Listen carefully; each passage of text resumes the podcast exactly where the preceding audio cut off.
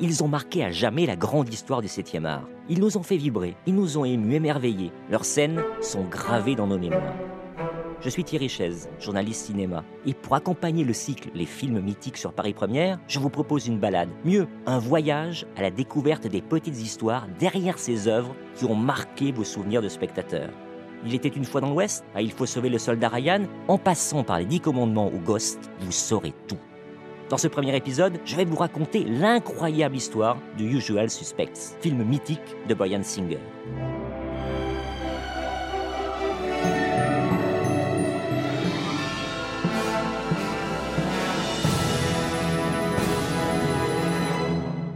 Sorti en 95, il est encore aujourd'hui plébiscité par les amoureux du cinéma. Mais son histoire a débuté en réalité deux ans plus tôt. Nous sommes au festival de Sundance, créé par Robert Redford en plein cœur de l'Utah, une petite station de ski qui se transforme chaque mois de janvier en mecque du cinéma indépendant américain, où le tout Hollywood vient découvrir les talents en devenir. Cette année-là, en 93, un nom est sur toutes les lèvres. Un débutant qui décroche ex le Graal, le fameux Grand Prix, Brian Singer, alors âgé de 28 ans. Quelques initiés avaient certes entendu parler de lui via son court-métrage Lion's Den, mais la plupart des festivaliers le découvrent avec son premier long métrage, Ennemi public. Son co-scénariste, Christopher McQuarrie, a évidemment fait le voyage. Pour cet ami d'enfance de Singer, qui a bossé pendant 4 ans pour une agence de détectives privés, c'est aussi une première. Et quand ses amis le pressent pour savoir s'il a déjà quelque chose en tête pour la suite, il explique que oui, un autre projet, né de la lecture d'un article de Spy Magazine. J'ai accroché à son titre, The Usual Suspects, explique-t-il. Je me suis dit que ça ferait un bon titre de film. Dans la foulée, il va voir Singer et lui explique son idée, des criminels qui se rencontreraient lors d'un interrogatoire de police. Et ni une ni deux, les deux potes commencent à dessiner ce qui, deux ans plus tard, deviendra l'affiche du film. Puis, au retour de Sundance, Macquarie s'enferme pour l'écrire. Il mêle son idée initiale à celle d'un scénario inabouti qui traîne dans ses tiroirs, où il était question d'un homme qui assassinait sa propre famille avant de disparaître sans laisser de traces. Une intrigue inspirée par la folle épopée de John List, un comptable new-yorkais qui avait réussi à échapper pendant 20 ans à la police en changeant d'identité après le meurtre des siens. Très vite, il lui trouve un nom qu'il trouve cool, Kaiser Soumet, le patronyme de son ancien patron dans le cabinet d'avocat où il a travaillé. Et puis il se ravise, craignant de lui faire du tort. Il conserve juste le prénom et lui cherche un nom avec une sonorité proche. Son colocataire d'alors a un dico anglais turc sous la main. Macquarie sait que ce Kaiser parlera beaucoup. Il demande alors à son coloc comment se dit bavard en turc. Celui-ci tourne les pages du dico et lui dit Sosé. Kaiser Sosé était né. Il ne reste plus qu'à développer l'intrigue du Joel Suspects. Macquarie va la peaufiner pendant cinq mois, au fil de neuf versions différentes, pour arriver à celle que Brian Singer juge suffisamment solide. Le récit débute une nuit dans un port californien où l'explosion d'un cargo fait une trentaine de morts. Pour comprendre ce qui s'est passé, la police décide d'interroger l'un des deux survivants, le plus valide, un petit escroc, Roger Kint. Et celui-ci va leur raconter une drôle d'histoire entamée six semaines plus tôt. Une manipulation orchestrée par un criminel légendaire, le fameux Kaiser Soze. Mais qui est Kaiser Soze? On sait très peu de choses, peut-être qu'il est turc. D'après certains, son père était allemand. Mais personne ne croit vraiment qu'il existe, car personne ne l'a jamais vu, et jamais personne n'a bossé pour lui directement. À croire ce que Kobayashi disait, n'importe qui peut bosser pour Sosé. On n'est jamais sûr. C'était tout son pouvoir. Le coup le plus rusé que le diable ait jamais réussi. Ça a été de faire croire à tout le monde qu'il n'existait pas. Pour aller défendre ce scénario auprès de financiers, Singer le présente comme un croisement entre Assurance sur la mort de Billy Wilder et Rashomon d'Akira Kurosawa. Mais malgré ses noms ronflants, rien n'y fait. Tous ses interlocuteurs, ou presque, pointent du doigt la trop grande complexité de l'intrigue, et surtout Singer a le handicap d'arriver sans aucun acteur adossé au projet. Le salut viendra d'Allemagne. Hans Brockmann, qui vient d'investir dans le Docteur M de Claude Chabrol, lui dit banco.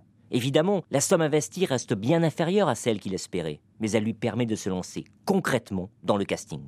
Le premier comédien que Singer va démarcher s'appelle Kevin Spacey. Homme de théâtre multiprimé, il commence à apparaître de plus en plus régulièrement au cinéma, mais dans des seconds rôles aux côtés de Melanie Griffiths, Harrison Ford et Sigourney Weaver dans Working Girl ou d'Al Pacino dans Glengarry. L'homme a de l'ambition, mais aussi et surtout un sacré instinct. Car présent à Sundance lors de la projection d'Ennemi public, il était allé dans la foulée directement voir Singer pour lui dire qu'il tenait à jouer dans son film suivant, quel qu'il soit. Alors, le réalisateur le prend au mot et lui envoie le scénario du Joel Suspects sans lui préciser qu'il le voit dans le rôle de Kint, que Macquarie a écrit avec son visage en tête. Spacey achève sa première lecture désarçonné, pas certain d'avoir tout bien compris, mais confirme à Singer qu'il sera de la partie, en espérant pouvoir jouer le personnage qu'il a le plus intéressé, le fameux Kint. Brian Singer sait qu'il n'a a priori pas les moyens financiers d'engager ce qu'il a envie de voir devant sa caméra, mais il compte sur la qualité du scénario pour qu'il consente à des sacrifices. Et il a un atout majeur dans sa manche. Spacey, qui va directement voir Gabriel Byrne pour lui demander de rejoindre le casting dans le rôle de Dean Keaton, un ex-policier corrompu. Spacey lui fait même passer le scénario. Et l'acteur irlandais, qui commence à se faire un nom outre-Atlantique grâce au Miller's Crossing des frères Cohen, accepte la proposition à condition le tournage ne dure pas plus de cinq semaines pour ne pas le tenir trop éloigné de chez lui alors qu'il est en proie à de graves soucis personnels. Mais Kevin Spacey ne s'arrête pas en si bon chemin. Pour camper Fred Fenster, un braqueur s'exprimant dans un mélange incompréhensible d'espagnol et d'anglais, le comédien assure à Singer qu'il doit absolument recruter Benicio del Toro, le futur Che de Soderbergh, alors au balbutiement de sa carrière. Singer fait confiance au flair de Spacey et l'engage sans lui faire passer d'essai. Pour compléter le quintet des suspects, le réalisateur choisit Stephen Baldwin, qui vient de connaître un joli succès avec deux garçons, une fille, trois possibilités, pour incarner le braqueur Michael McManus. Et Kevin Pollack, révélé par Willow, pour Todd Hockney, le spécialiste en explosifs. Enfin, pour le personnage de Kouran, l'agent spécial qui interroge Kint, Singer n'a qu'un nom en tête. Chaz Palminteri, qui vient de réaliser un sacré doublé entre Il était une fois le Bronx de Robert De Niro et Coup de feu sur Broadway de Woody Allen. Mais celui-ci fait vite savoir qu'il n'est pas disponible. Singer lui cherche un remplaçant. Tour à tour, Christopher Walken et Robert De Niro approchés déclinent. Al Pacino, un temps intéressé, décide lui de jouer un autre flic dans le hit de Michael Mann. Singer s'inquiète, il n'a plus de plan B, C ou D, quand finalement Palminteri le recontacte. C'est ok pour lui, si Singer arrive à concentrer ses scènes sur une semaine. Le réalisateur bouleverse alors évidemment son plan de tournage, qui va s'étaler sur 35 jours, de juin à juillet 1994. Singer commence par les scènes d'interrogatoire entre Kevin Spacey et Chas Palminteri pour libérer ce dernier au plus vite. Puis vient le plat de résistance. La fameuse scène de parade d'identification des suspects qui deviendra l'affiche du film. Singer pense la régler en quelques heures, mais son quintet de comédiens, devenu complice au fil des répétitions, joue les sales gosses. Les fous rires s'enchaînent, la légende voulant que Benicio del Toro, à grands coups de flatulence sonore, n'y aurait pas été étranger. Singer enrage, et puis, assez vite, il en prend son parti et décide de jouer avec l'humeur du plateau. Il assure ainsi à chacun qu'il est le fameux Kaiser Soze, et il pousse même la blague en rajoutant des scènes qui seront évidemment plus tard coupées au montage, prouvant ses dires.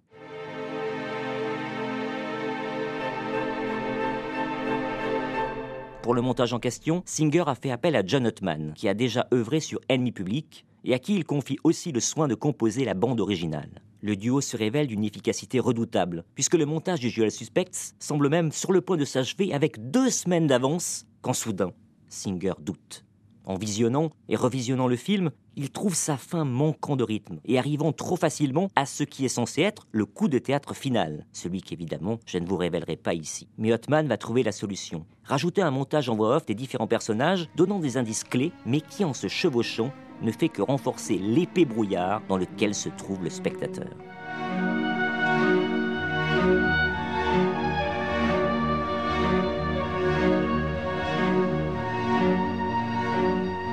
Persuade-moi. Raconte Quand je chantais dans une chorale de barbier à Skookie dans l'Illinois, où avez-vous la tête, agent Couillard? Ce qu'on a besoin de faire, c'est réfléchir. Cherche dans tes souvenirs. On a dû vous raconter des histoires extraordinaires. Briggs Marlin. Vous n'avez pas le droit. Je veux juste ta quoi? version. Tout est là-dedans. J'ai dit la vérité, je le jure.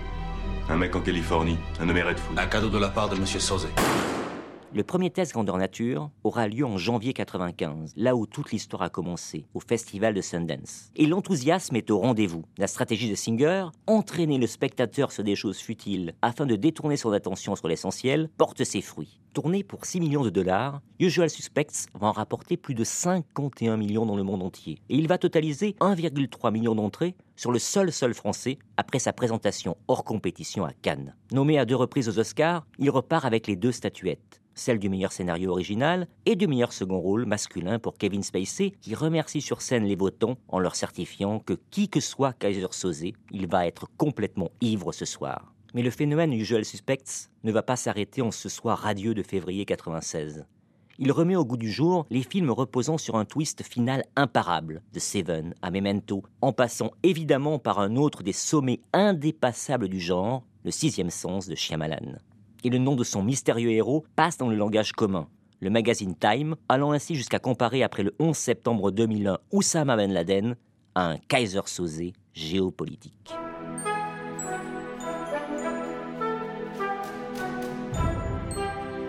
Le tandem Singer-McQuarrie restera à jamais celui du Joel Suspects, un film né d'une inspiration aussi géniale que soudaine lors d'un soir de janvier 93 et entré dans l'histoire du 7e art.